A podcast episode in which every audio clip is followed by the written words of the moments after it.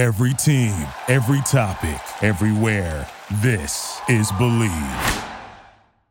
This podcast is part of the Big Heads Media Podcast Network.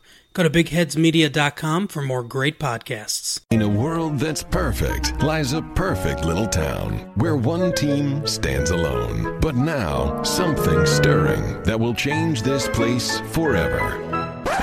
Perfectville.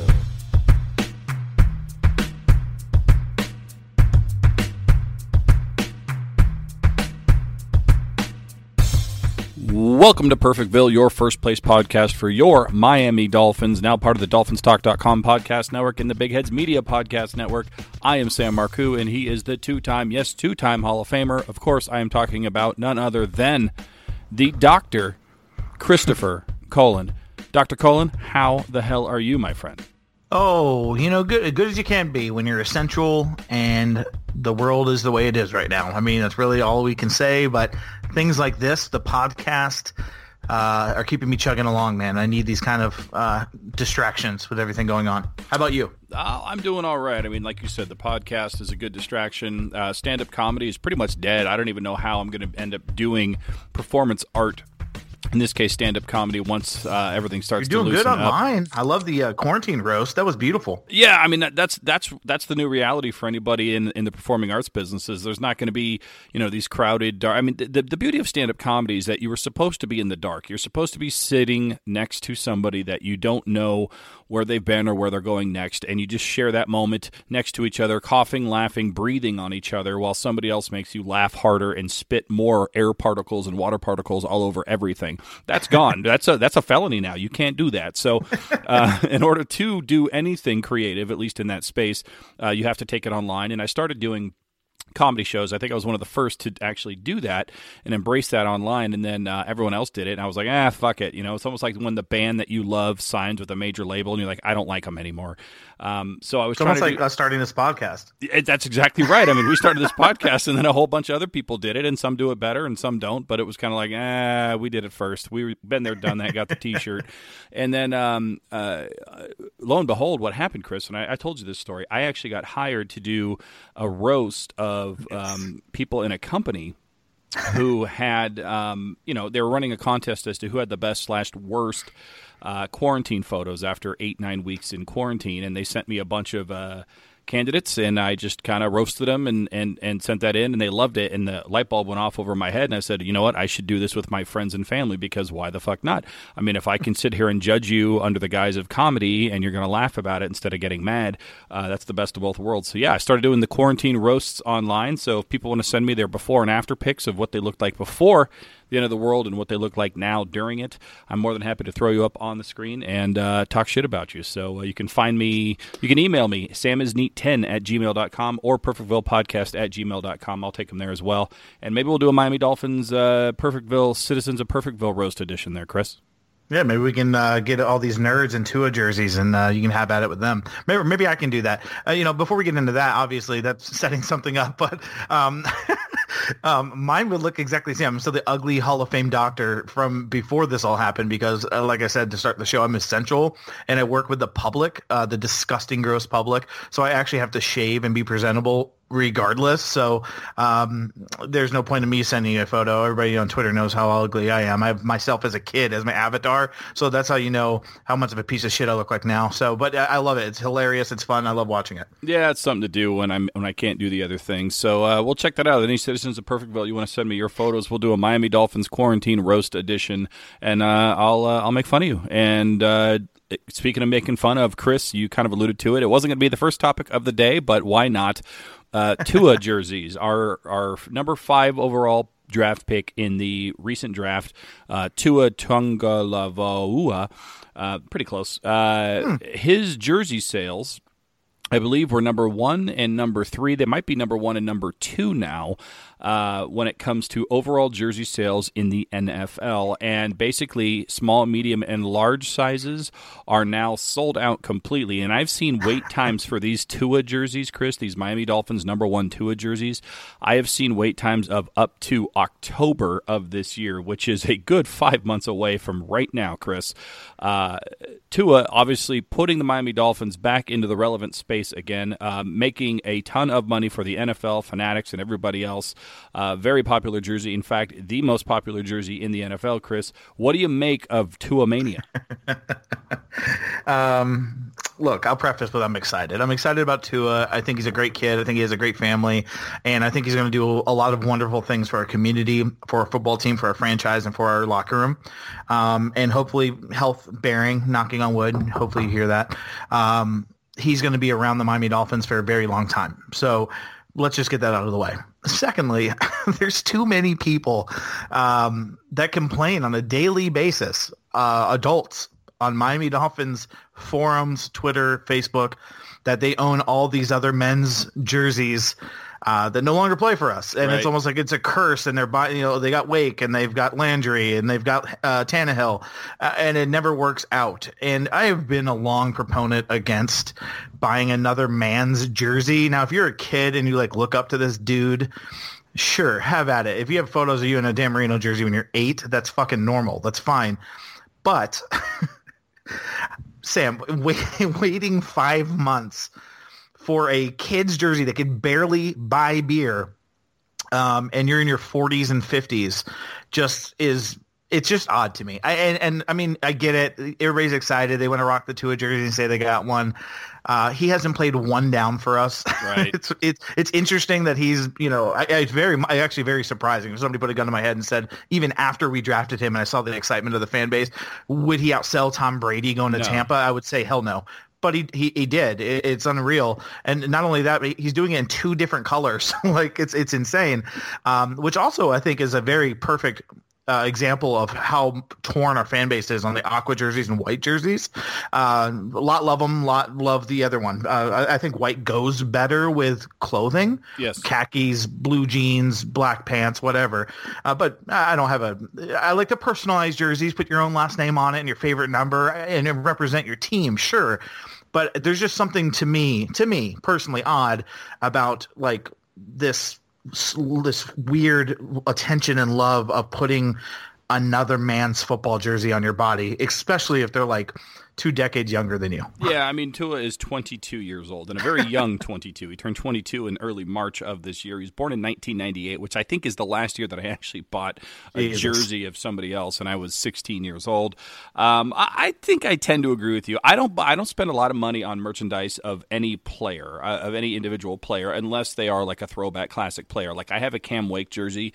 I will wear that because he's he's a legend when it comes to the Miami Dolphins. Uh, Zach Thomas, Jason Taylor, Sam Madison. I'll even give you Patrick Surtain. And if you really want to get into it, Tim Bowens. I'll let a Tim Bowens jersey slide.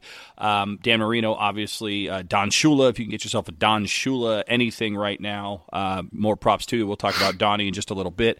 I have a hard time buying a jersey of any 22 year old man. Um, as a 37 year old man myself. And it, it, has nothing to do with anything other than it's a very weird uh, you know God status when you're putting uh, you're putting a rookie quarterbacks you're putting all your hopes and dreams and spending a fuck ton of money, man. These are not inexpensive pieces so of clothing. Expensive uh, and and you're putting it into a rookie quarterback that has never played it down in the NFL. It just seems like maybe not the best way to spend your money, especially during a pandemic. But you know what? Like you said, he's selling out not only Tom Brady, Patrick Mahomes, uh, and all these other just like you know Lamar Jackson, all these new age quarterbacks that seem like they would be really really popular jerseys.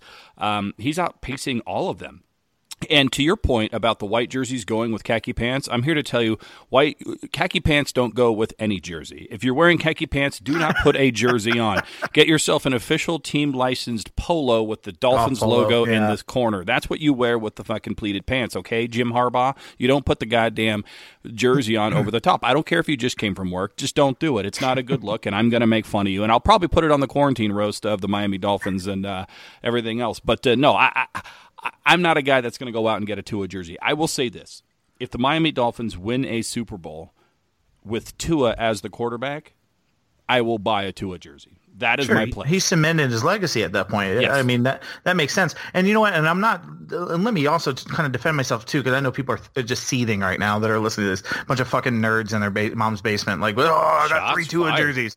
No, I'm just kidding. No, but seriously, there's a lot of people that get those jerseys and hang them up or put them in a shadow box or something. Sure. That's that's that's kind of cool too. I mean, I mean, still, it's borderline weird. You know, I, I have a ten. I had a Tannehill jersey hanging up, but it was signed and it like matched the decor. I didn't put it like in my living room, like where I, I would just like fawn over it when, next to my fireplace and my family photos. Like it was out in a sports memorabilia um, area. Right. So but I still will give a little bit different props to that. But you're wearing that outside, like you're like, yeah, look at me, I fucking love this kid. Like, he doesn't even know who you are, right?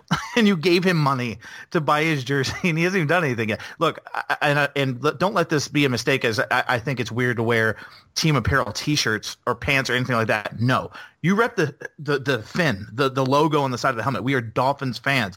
Jason Taylor went and played for the fucking Jets for God's sake. So I mean, players leave, they go on to other places. We're a Dolphins fan only. So if you got a T-shirt on with a logo, no fucking problem. Let's rep our team. Let's let's wear our shit and go out to buy some beer and like you know get in a debate with some you know dumbass Patriot fan. That's no problem. But you're God bless you. But if you're wearing like a Tua jersey and you're like, hey, look at this, and you're doing the RVD and like pointing at his name and you're 45, like holy shit, man. Uh, just there's just something with that to me. I, I don't know what it is. I, I, love the fact that you're cussing, swearing, calling people names. I sneeze, and you stop in the middle of this rant to say, "God bless you," very nice and polite, and then go right back to swearing doctor. and cussing.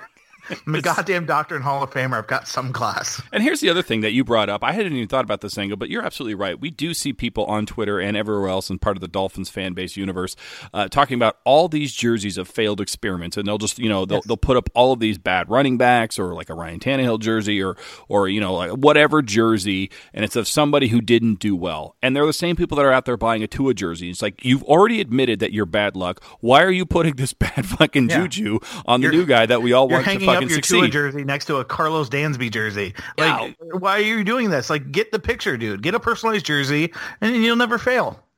Yeah, I don't know, man. It's it's not my thing. It's not the way I work. I will say this though: if we're talking about Dolphins fashion, I have seen recently on Twitter uh, a lot of people are unboxing these Miami Dolphins Air Jordan shoes, and I'm not a big Jordan guy or or big sneakerhead by any means, uh, but those look clean. Have you seen those, Chris? No, I need somebody to tweet those to me ASAP. oh, somebody will, and they're, they're they're basically white, and they've got a little bit of orange and a little bit of aqua on them, and they look absolutely stunning. And I would buy those in a heartbeat, except for the fact that they're probably more money than the jerseys that we're just talking about. Uh, but all this aside, this is a lot of uh, negative, but I will say this. Good job on Tua, right? I mean, this guy yeah. hasn't even thrown one freaking pass in the NFL yet, not even in training camp, mini camp, or anything. Hasn't even met his teammates because he's not even allowed to. um, and he's selling more jerseys than everybody else out there. I mean, if nothing else, it's a it's a feel good story for our new quarterback, is it not?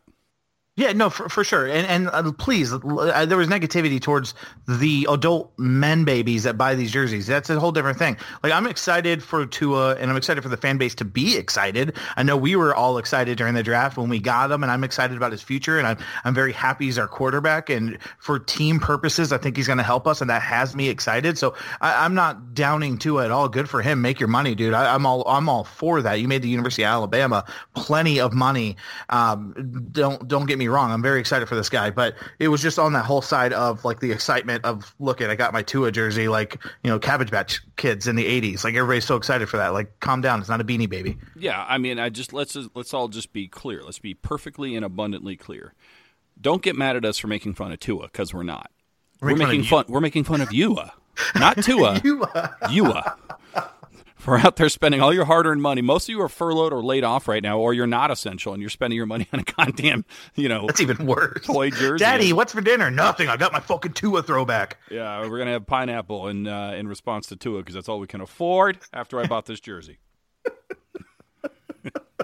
we're gonna get so much shit for this. Ah, who cares? Who cares? I don't. I'm quarantine and fucking essential. I don't care. I don't give a shit. Speaking of getting so much shit here, Chris, that's a nice transition into what I want to talk about next because I have gotten so much shit on Twitter at the Perfectville Pod uh, uh, Twitter handle uh, over this DeVante Parker Michael Thomas mess. So uh, let's just fill everyone in because the news cycle is probably going to spit this out by the time you actually listen to this tomorrow. Um, DeVante Parker was asked a question whether it would be harder to catch a ball over Stephon Gilmore or easier to break up a pass with Michael Thomas? And he said it's harder to catch a ball over Stephon Gilmore. Michael Thomas went into a hissy fit and basically started calling DeVante Parker out and saying, You've had one good season out of six. And uh, DeVante Parker claps back by saying, Are you mad? Let me get targeted 300 times and I'll have as many stats as you do. And then Michael Thomas came back and said, Don't blame a quarterback, blame your parents. Basically saying, You're not a good athlete. And these two are going back and forth. You're talking about two premier wide receivers in the NFL right now, and um, one of them is a Miami Dolphin. This is a Miami Dolphins podcast, so naturally I should be taking the side of DeVante Parker, but I am not. I'm taking the side of Michael Thomas here. DeVante Parker, I think, Chris needs to shut the fuck up right now, and then don't go after Michael Thomas. Don't go after the guy who has the record for the most amount of catches in a season when you've had one good season out of six. Now, don't get me wrong, I love DeVante Parker, but shouldn't he go after like I don't know Hunter Renfrow or somebody like that? Like, does he have to start at the top? Maybe he should just cut somebody in the middle. Maybe go after Jakeem Grant and talk about how short he is and how he can't stay healthy. Go after your own teammates, practice, work yourself up, and then when you get two seasons of good football, you can maybe go play with DeAndre Hopkins and Michael Thomas and get that seat at the table. Am I wrong on this?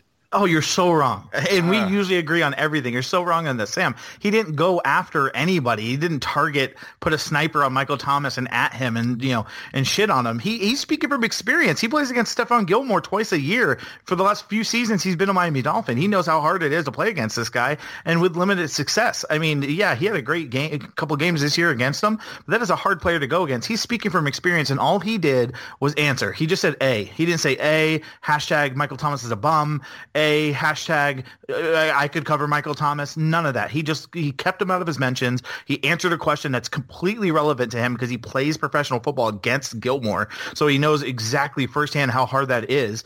And and he voted, and that's it. And then Michael Thomas gets in this bitch fest and just goes crazy. Can't you blame your parents? Are you kidding me? that's a good. I don't know. I think that's a good slam. Hey, don't blame a quarterback. Blame your parents, homie. But, I thought that was but good. Parker wasn't wrong either. He's playing with Drew Brees, who has a 97 year old Ted Ginn who I was a teenager that was drafted in the NFL, is the only other outlet that he has to throw to other than a white BYU quarterback playing slot receiver. That's the only people Drew Brees has to throw to. Of course, he's chucking it up to Michael Thomas 37 times a game. Of course, he's going to have a thousand yards. He plays in a dome with Drew Brees. DeVante Parker's been playing with Jay Cutler with a cigarette in his mouth and like Ryan Tannehill pissing blood and Matt Moore. Like, of course, Michael Thomas is going to have better numbers. You don't think Parker with Tom Brady or Drew Brees would have closer numbers than Michael Thomas. I'm not saying better, but closer. I think he's completely right to blame or at least call out quarterback play, coaching. The blocking's been terrible to where he can't get open. It took him fucking 40 year old Ryan Fitzpatrick that just has fucking chuck it football tattooed on his low, lower back to have DeVante have an actual good season because he gives him a chance to go up from 50 50 balls. DeVante Parker was defending himself. This is quarantine, man. We're in prison basically. He just voted and said A and went about his day. And then he looked at his phone and he's blasted by mentions from Michael Thomas for no fucking reason. He's got to defend himself. And I'm glad he did because he would look like a bitch if he didn't. Okay, look, I understand that Michael Thomas maybe maybe took this a little bit too far. I understand that. And, he and just he, said A. That's it. yeah, I mean, I understand that maybe, and perhaps DeVante Parker was mistaken. Maybe they were thinking, maybe he was thinking of his former teammate Michael Thomas, who's now a safety for the New York Giants and was thinking, yeah, that, he's on the does, Texans now. Okay, I'm sorry. Cut. Like every other Miami Dolphin that's out there, he's now on the Texans. We probably got a first rounder for him too, even though he came from the Giants. There, they just gave us a first rounder because that's what Bill O'Brien does. But maybe he was thinking of Michael Thomas and was like, yeah, it doesn't seem like that would be that very, you know, that hard to actually break up a pass from a safety, and then Michael Thomas, the wide receiver, got after him. Here's the thing: DeVante Parker has only gone up against Stephon Gilmore. And here's the other thing. I don't think it was that hard to catch that many fucking balls against Stephon Gilmore. He proved that in the last game of the season when he had eight balls for 4,000 fucking yards and 17 touchdowns. It doesn't seem that hard. I think it is harder to actually break up a pass with Michael Thomas than it is to catch a ball over Stephon Gilmore. I think DeVante Parker got the answer wrong. And I think Michael Thomas is a better wide receiver. I'm sorry, Doll fans. He is. He's a better wide receiver. It's proven in the stats and on tape and everywhere else than DeVante Parker is right now. Does that mean I hate DeVante Parker? No, I just think DeVante Parker should probably laugh this off, and then maybe go after a wide receiver that he can cut down, and then point at the scoreboard and say, "Take a look at that, bitch," because I think Michael Thomas has him right here. Now, Michael Thomas a little bit over uh, overprotective of his own name and stats, perhaps. But I just think DeVante Parker maybe uh, jumped off a little bit too much. I hope he proves me wrong. Again, I hope just like when Travis Wingfield called DeVante Parker fat, and then four years later DeVante Parker got into shape and started catching the ball like he was supposed to. I hope he listens to this podcast and says, "Fuck that guy Sam and his stupid quarantine roast. I'm going to go out here and I'm going to go prove him wrong again." I hope that's what he does, and I can come back here in a year and say I was wrong. Michael Thomas sucks, but I think right now DeVante Parker may have bitten off a little bit more than he can chew when the wide receiver elite game. But then we would be trashing him if, if he ignored him or, or, or, didn't defend himself. So I, I, think he was in a tough spot there. All no. he did was vote. He didn't say vote hashtag Michael Thomas is trash. Like he he just voted. That's it. But also, you brought up a great point, and I just thought of this. Didn't he get into it with Travis, and now they're like coworkers? in a way, I mean, I'm pretty sure Travis Wingfield's singing a different tune right now But oh look how great DeVante Parker is, and I don't blame him because DeVante Parker is great. But yeah, and the thing is that thing, whole thing got blown out of proportion. I think Travis was trying to to grab a little bit of a headline and then grab that headline and was like, oh shit, this is. Uh, uh, he saw it. Oh no! All of a sudden, he's he's got the same mentions DeVante did when Michael Thomas attacked him. yeah, that's that's a weird moment though. Like when you when you uh, when, when you when you take on an athlete or a celebrity on Twitter and you don't think they're ever going to respond, and then you look down at your notifications and you see that that person has responded to you, and you're just like, oh fuck. I don't know if i actually want to open this up or not. This could be a problem. This could be great. It could be both. I'm not sure. Speaking of travis wingfield before we move on he's uh, he's about to be a father for the first time. Chris you're a dad. I'm a dad. Uh, i just want to say on behalf of both of us and the entire town of perfectville congratulations to travis wingfield and his lovely wife.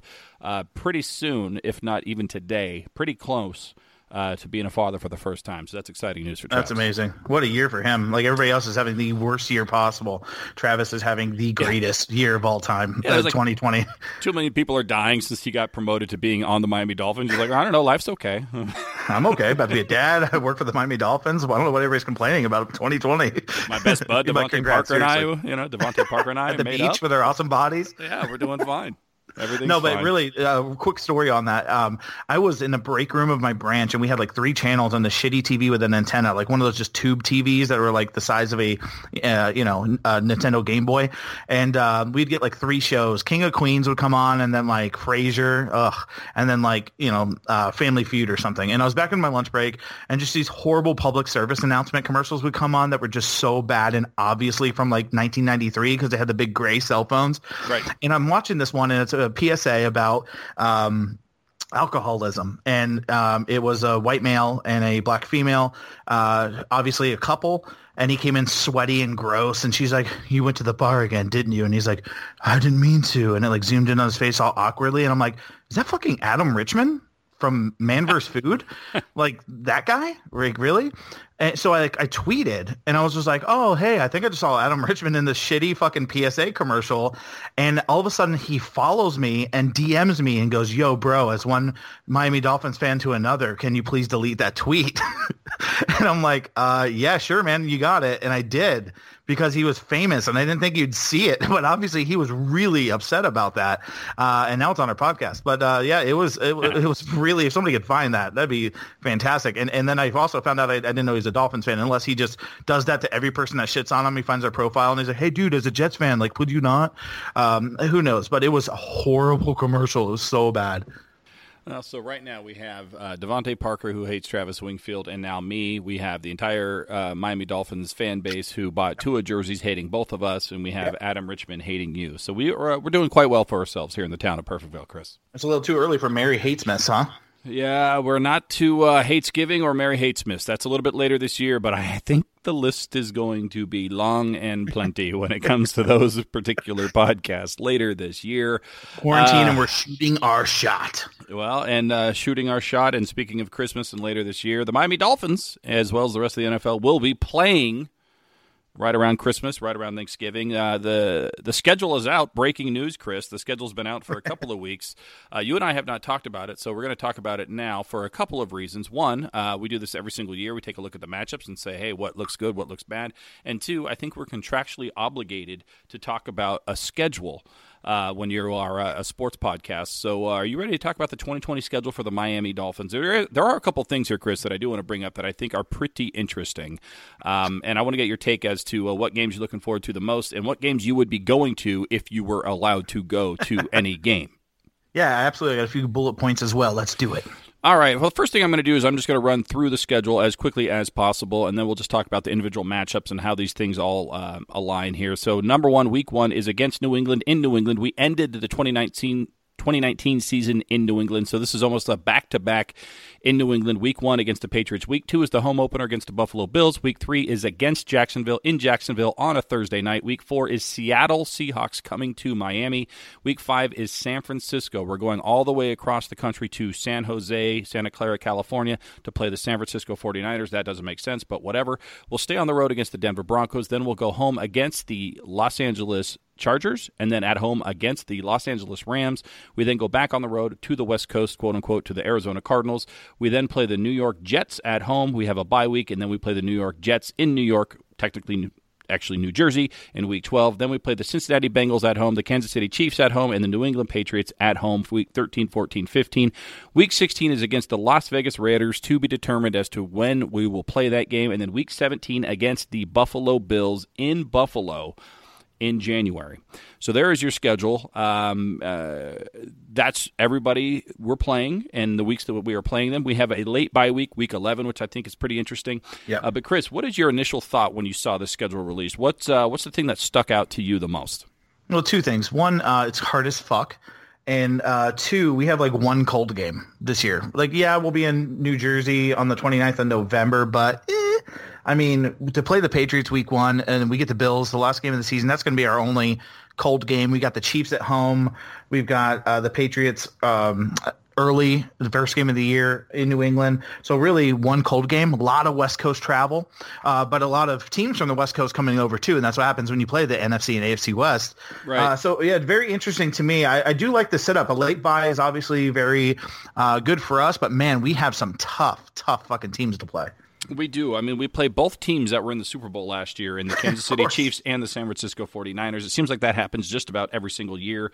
Uh, we do have some West Coast travel, but uh, going to San Francisco um, early and after that, we kind of lucked out because the West Coast teams that we actually have to travel to go see are the Arizona Cardinals, which is not in California, so not all the way to the West Coast, and the now Las Vegas Raiders. So we don't have to come back to the Bay Area, which is kind of a bummer for me. But they've moved since uh, away from Oakland to Las Vegas, so a little bit of a shorter flight. Um, and then the Los Angeles teams come to Miami. Um, Seattle, which is the furthest plane ride you can possibly have from Miami to Seattle or back and forth, they come to Miami. So I think we kind of lucked out. We also lucked out because the we were originally scheduled to have a home game in London. That has now been wiped off the map.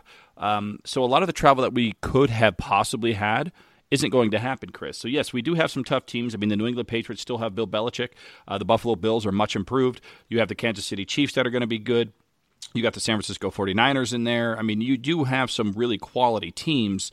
Uh, however, looking at the schedule, something else that I thought was kind of fun and interesting, we play the New York Jets basically back to back. We have a bye week in between, but we have the New York Jets, a bye week, and then the New York Jets. It's almost like a home and home series like you see in the NBA or the NHL.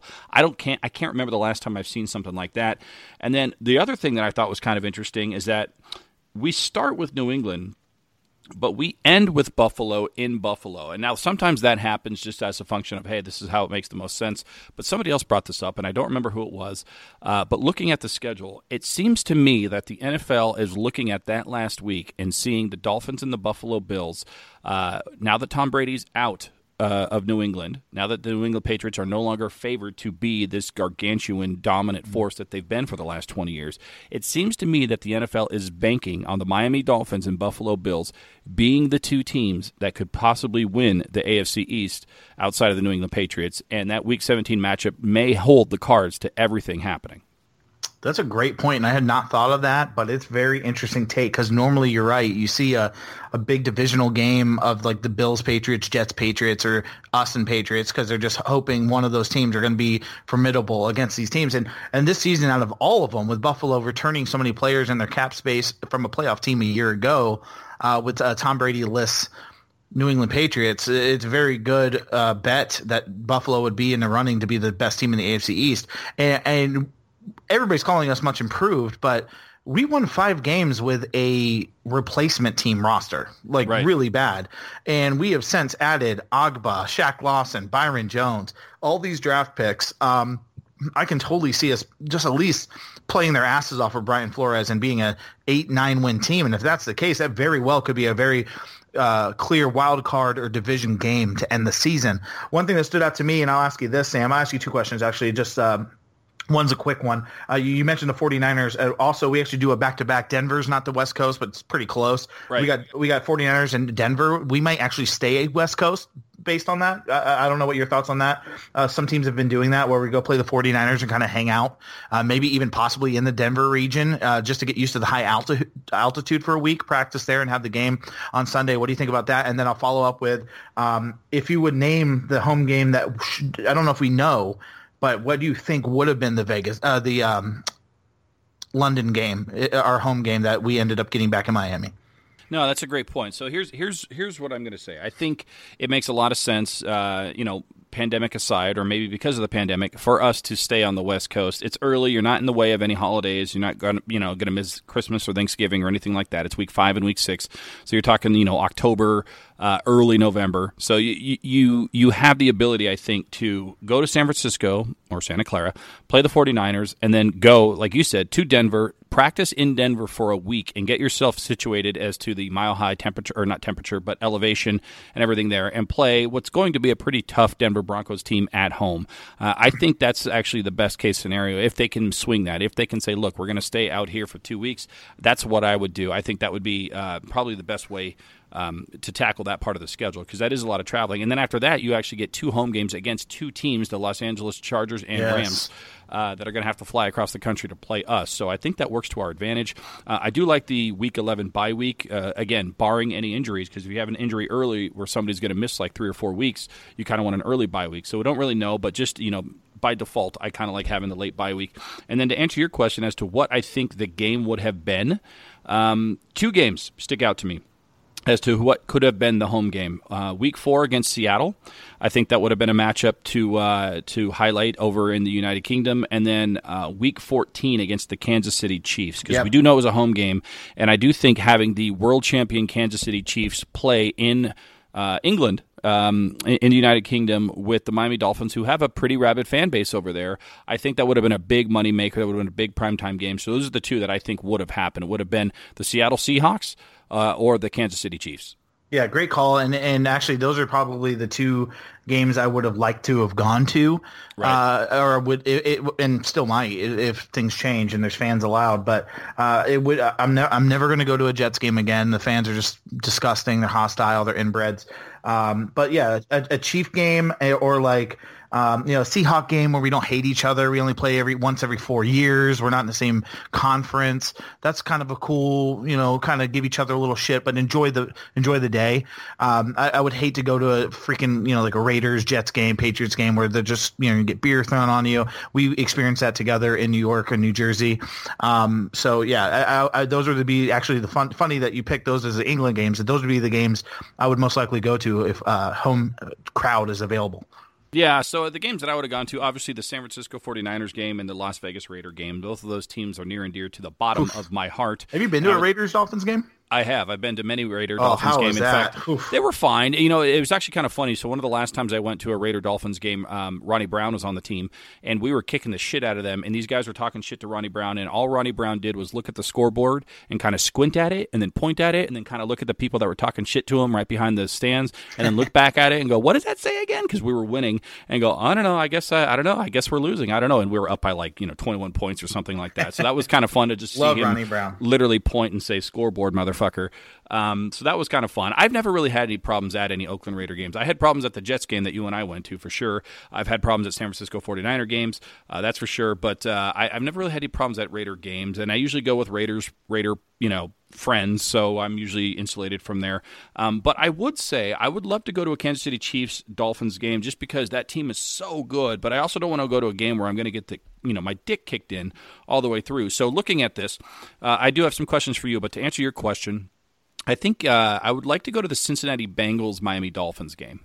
And the reason mm. I say mm. that is because you're looking at Joe Burrow, who is the number one overall pick for the Cincinnati Bengals, QB1, and then you have Tua, our guy, the guy who's selling out jerseys everywhere. Which, by the way, suck it, Joe Burrow, um, playing for us, the second quarterback picking, uh, picking, picking, chosen in the NFL draft. So you have the potential to have the number one and number two quarterbacks chosen from the 2020 draft playing each other in Week 13 when the Bengals play the Miami Dolphins. That would be kind of a fun, intriguing matchup.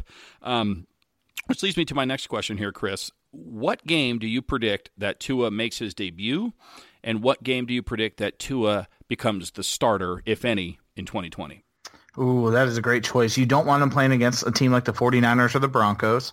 Um, it actually would make a lot of sense after a, a, double road game to play him against the Chargers, but then you're like asking for trouble with a Herbert uh, a situation. Mm, hmm um, but I can definitely see it in a type of game like the Cardinals, maybe uh, right before the Jets in a bye week where um, you're you're on the West Coast. No one's really watching the game because it's the Cardinals.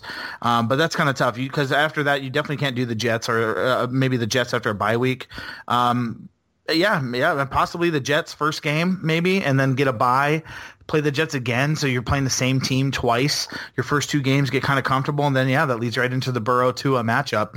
Um, as the week after that, um, it, it's just interesting. I don't know uh, if there's a lot of people talking about redshirting Tua, and I think that's a good idea. But but if he is healthy and he's cleared by your doctors, he's cleared by everybody else, and he's clearly outplaying Fitzpatrick in any fashion. If Fitzpatrick's having his uh, very very normal second year blunder. Like he, he, this happens all the time where he right. like lights it up. He's the guy. He's Fitz magic, and then he comes out and you're like, oh yeah, that's why he's been on 70 teams.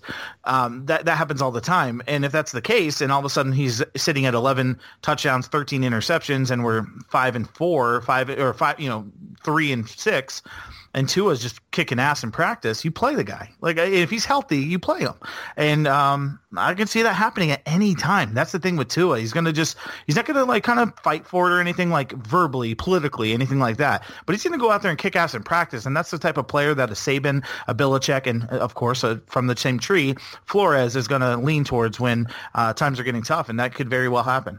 Yeah, I'm just looking at the front end of this schedule, and we all assume that Ryan Fitzpatrick is going to be the starter for a number of reasons, health being number one. But uh, New England Patriots, Buffalo Bills, Jacksonville Jaguars, Seattle Seahawks, San Francisco 49ers, and Denver Broncos. That sounds like a lot of good defenses to me. And uh, you put a lot of good defenses against a young, unproven offensive line, and I think you want Ryan Fitzpatrick back there who knows how to handle uh, potential issues as opposed to Tua, who, again, despite all the jersey sales, uh, has not thrown a pass yet for the Miami Dolphins. Dolphins. So I think the earliest you might see him would be week seven when they come home after the long uh, road trip. Again, barring any injuries or just extreme ineffectiveness from Ryan Fitzpatrick. Another one that I thought would be kind of an interesting little play here, Chris, would be week 10. Uh, you're playing Ryan Fitzpatrick against his former team, and then you've got a bye week. And then week 12, you're playing that same team but maybe you've got a different quarterback under center with Tua as opposed to Ryan Fitzpatrick. So you give him that extra bye week, and then his first start is against the New York Jets in Week 12, and it, you also have the Adam Gase effect. So all of a sudden now you're fucking with him, and you've got, uh, and we all know he doesn't pay attention to the defense. So you've got a different quarterback back there, and now all of a sudden you might have a tactical advantage on the road. Um, but here's the other thing: strategically, you kind of want to have your first game with Tua, even if he's not the first game starting, but the first time he actually plays. I think you want to have that at home. You want him to have that crowd yes. reaction. You want him to walk out onto the field and the crowd go, "Oh shit, here it is! I've already got the jersey on. I've got two jerseys on of Tua, and uh, here he is playing." So I think the first time you might see him would be.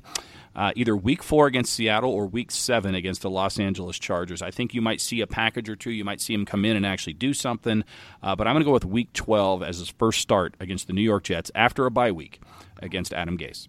God, you're you're brutal. Like week twelve at the New York Jets, his first game. Oh my God! I mean, he's obviously played at Auburn, he's played at Tennessee, he's played at uh, Georgia, so he's used to these hundred thousand fans booing him. He's not worried about it, and he's he's he shocked them all. So uh, I'm all for seeing if he's got the balls to go in there and do it. I know he does. I, have seen it. We saw it the, when he came into the national championship game against Georgia, and you know, com- completely picked up apart like half of their defense was first round picks. Um, so yeah, I'm all for it. No matter what it takes, I don't think anything's going to be too big for him. Um, he has the opportunity to learn under Fitzpatrick, who I think will be super reliable and oh, someone yeah. that he will allow him to pick his brain and he'll give him every advice in the world and help him to be a pro. Uh, except Tua just has better physical tangibles.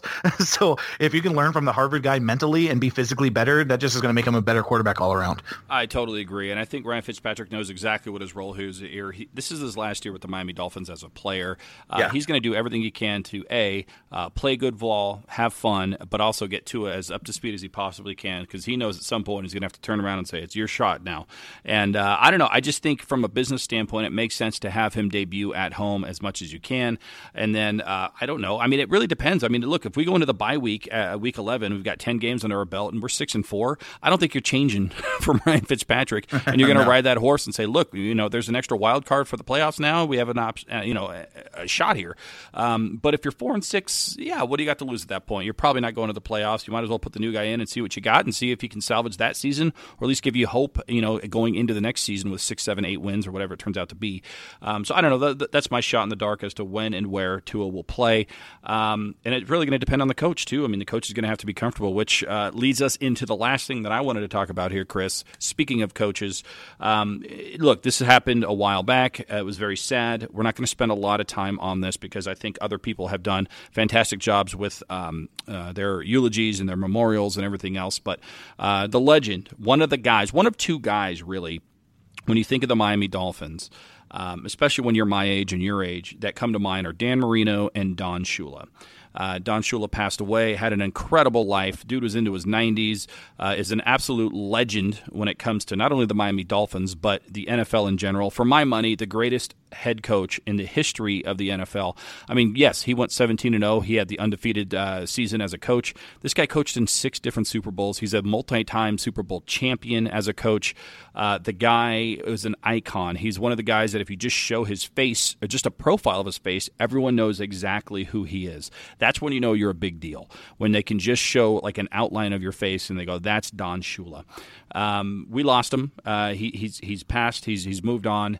Uh, one of two guys when you think of the Miami Dolphins, Dan Marino and Don Shula. So half of that equation is now is now gone. Very sad, but you know what? Long life. Um, he did a lot of good stuff. Great family man. Um, hated the Jets just like we did. So yep. he was a Miami Dolphins fan even after he was, you know, no longer the coach of the Miami Dolphins. He didn't coach anywhere else after South Beach. Uh, he, yes, he coached the Cleveland Browns. Yes, he coached coached the Baltimore Colts, Colts, but he found a home with the Miami Dolphins. And after that, he was just a Miami Dolphins guy for the rest of his life. And that is a it's a fantastic legacy. Um, I know they're going to do something special for Don Shula when it comes to the Miami Dolphins in the NFL this season. Uh, what are your thoughts here, Chris? Uh, Don Shula. Don Shula, um, like you said, first coach I've ever known uh, as a Miami Dolphins fan. His chin and his hair and his face will always be that burnt image of what I expect my coach to look like on the sideline. Right. Um, he owns a steakhouse. He's the Don. He wore the aviator shades. I mean, like he's the closest thing to a mob boss in NFL history than you've ever seen. Uh, this guy owns his own steakhouse just so he can peddle money through it. I mean, like he's literally a good fella. And um, in all seriousness, uh, somebody mentioned it on Good Morning Football. If you think about head coaches in the NFL and what they've done through decades, the long-standing ones, they have their own style of coaching. Bill Walsh, you know, in the West Coast and things like that. Um, defensively, you look at um, uh, guys like Mike Ditka. He's a very strong defensive coach with a run game and a, and a controlling uh, quarterback, like a uh, guy that can pick you apart, Chad Pennington type. That was his MO. Don Shula based his teams on his players. Right. If you think about the 70s, they had a three-man running game. Brian, Bob Griese threw it like six times a game. It's just run, run, run, run, run. We win two Super Bowls. We go undefeated. 80s come. We draft Dan Marino, the, the, the arm of God and all of a sudden we're a passing team. Did he make Dan Marino hand off the ball 40 times? Hell no. He changed his coaching style based on the players he had. And that is something. And he was still great. He was still great. Out of all of his seasons, he had two two that were not winning seasons. That's right fucking believable and it will never happen again. He's the winningest coach in NFL history. Bill Belichick will have to coach years and years and years even get close to it still. Uh, what he did over multiple decades to reach multiple generations of people. Think about who he coached in the 60s and 70s, these baby boomers, these guys that uh, grew up rough and tough. Larry Csonka is breaking his fucking nose before football games to get pissed off. And he's crying when Don Shula dies decades later. Like that's what he meant to these guys. But then he's also getting in touch with OJ McDuffie and Oronde Gadsden and Dan Marino and Terry Kirby and these guys in the 90s. And, and, and that is just one of those things that Don Shula did and the the type of coach he was, where players gravitated from you no matter where you came from, what your age was, who you grew up with, how you grew up. Don Shula demanded respect, and he coached the hell out of you. And he'd run you on the beach, he'd make you puke, he would scream at you, but he demanded fucking excellence, and he demanded excellence the right way.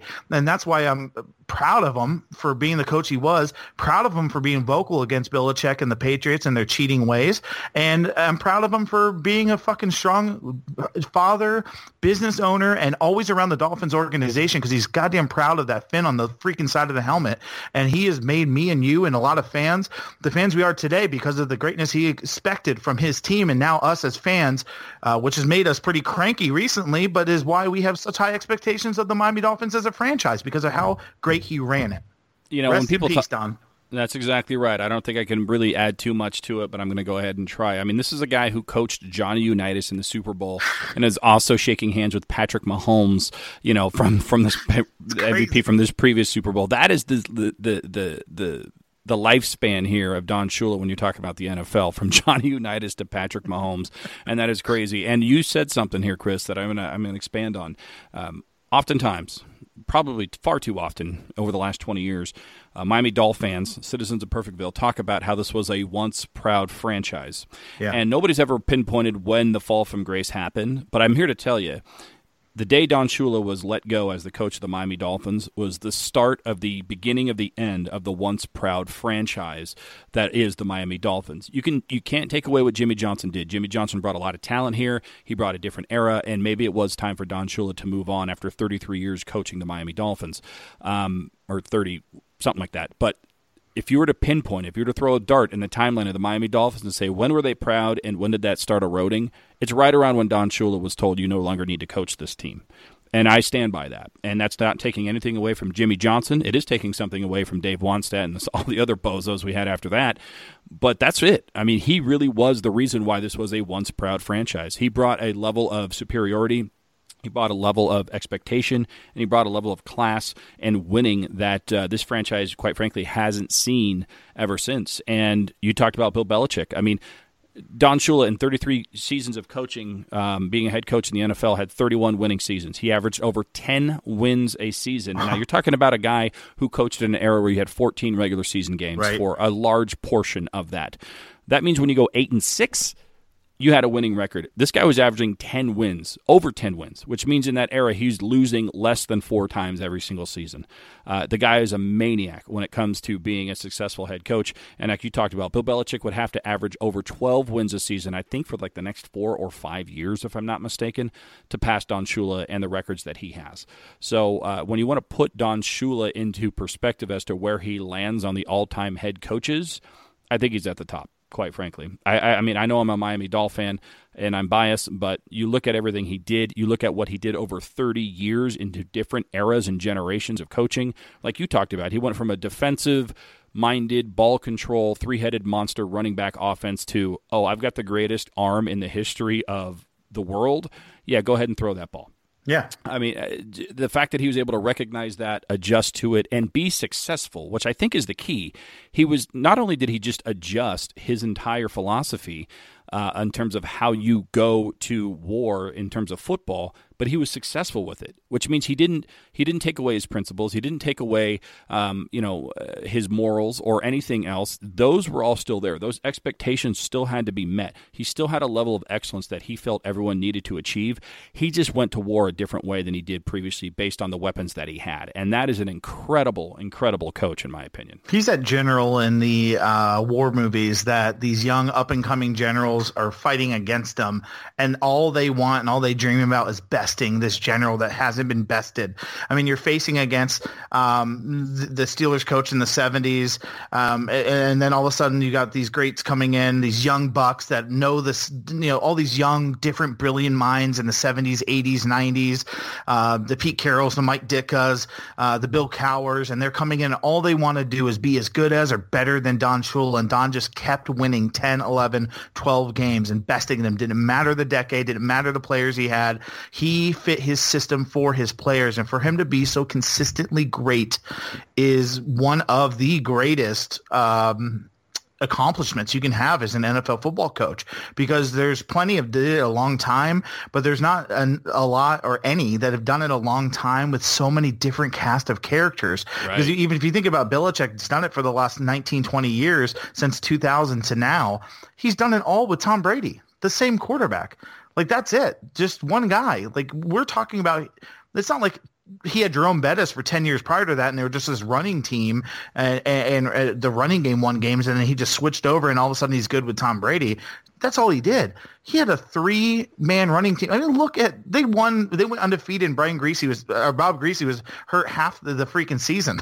like That's right. They, they didn't, they didn't need him because they ran the ball, and then all of a sudden you get Dan Marino and you change everything. He was just unbelievable, man. And uh, I have a bottle of steak sauce in the fridge as we speak.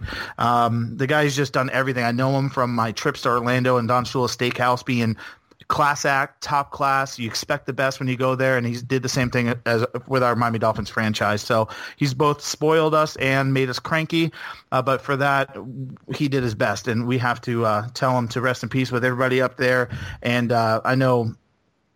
Sorry, I know Csonka said it best, uh, choking up behind tears, that there's a lot of guys hooting and hollering in heaven right now because uh, D- the Don just showed up and they're hanging out. So Yeah, he looks like a guy that you'd want to throw a you know a cognac back with. You know, he just Oh, seemed yeah. like even probably even uh, the the last days on Earth, he was probably enjoying uh, you know a high end whiskey or some sort. I'm going to tell you one story.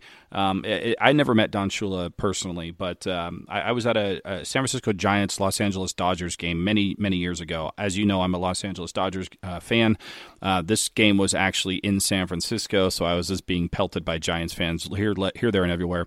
And there was this elderly guy in front of me, and he's just talking shit the entire time. And the Dodgers happen to be winning, so I'm just throwing it right back at him.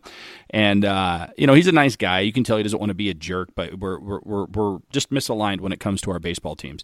So we start talking, we get to know each other, and we know that we we have respect for each other. We just have different baseball teams. And I go, all right, why don't we why don't we talk about this? Do you like football? And he goes, I love football. He goes, who's your team? I go, I'm a Miami Dolphins fan, and he just goes, "Fuck you." And I'm like, all right. That, so we're, we're we obviously disagree with the uh, with the Dodgers and the and the and the Giants. Uh, what are you like a Jets fan or something or a Bills fan? And he goes, I'm a Steelers fan. And I go, we don't have a rivalry. Why are you saying fuck you? And he goes, I'll tell you why I'm telling you fuck you. Dan Marino should have been a Pittsburgh Steeler. And the reason why he's not is because Don Shula planted that story about cocaine use so that Dan Marino would fall all the way down to him and then he could take him. And I was like, I have never heard this conspiracy theory before. He he was actually uh, suggesting that Don Shula, of all people, planted the cocaine story about Dan Marino and that the hometown boy for Pittsburgh, Dan Marino, would now fall to the Miami Dolphins. That is his conspiracy theory. And I just thought, wow, that's probably not true, but how fucking awesome would it be if that was 100% true? Don Shula's in an uh, office somewhere. You know who would hate cocaine use? The Rooneys. Let's just say that Marino did it, and the Steelers will pass on him. That's our only chance. And then hope he falls 15 more picks to us. like, really? That's that's the conspiracy? I mean, I've heard that before, but I, thought it was all tongue-in-cheek. But there's there's just no way he expected that to work. And maybe it's just one of those things that just was too stupid to uh, to believe, and it really happened. I don't know, but that's hilarious that he's like, fuck you. Listen, like, I, I'm you're willing Don to bet, Shula. I'm willing to bet if that was the case, that, that the whole story would be that Don Shula actually planted cocaine on Dan Marino. I think he's that much of a badass. He's like, I'm not taking any chances here. You're going to have cocaine on your person so that the day that we have to draft you, you fall to us because we don't want that fucking idiot that uh, ends up going to the Jets or that uh, Jim Kelly guy. No, we want Dan Marino. So I don't know. I just love that story. I remember that going, wow, I've never heard that before, and it just kind of chuckled my, you know, and tickled me here. So uh, rest in peace, coach. And uh, man, I, we we covered a lot of ground here, Chris. We talked about Don Shula. We talked about DeVante Parker. We talked about Tua jerseys. We talked about the schedule. Um, anything else you want to talk about on this trip to Perfectville? Uh, no, that's it, man. Yeah, I think so. It was a really good episode. We appreciate everyone sticking with us for four plus years when it comes to the wow. Welcome to Perfectville podcast. Uh, we enjoy doing this still. Chris enjoys doing it. I enjoy doing it. And on behalf of Chris, the two time, yes, two time Hall of Famer and doctor, and the Big Heads Media Podcast Network and the top, DolphinsTalk.com podcast network, goodbye from Perfectville. Later.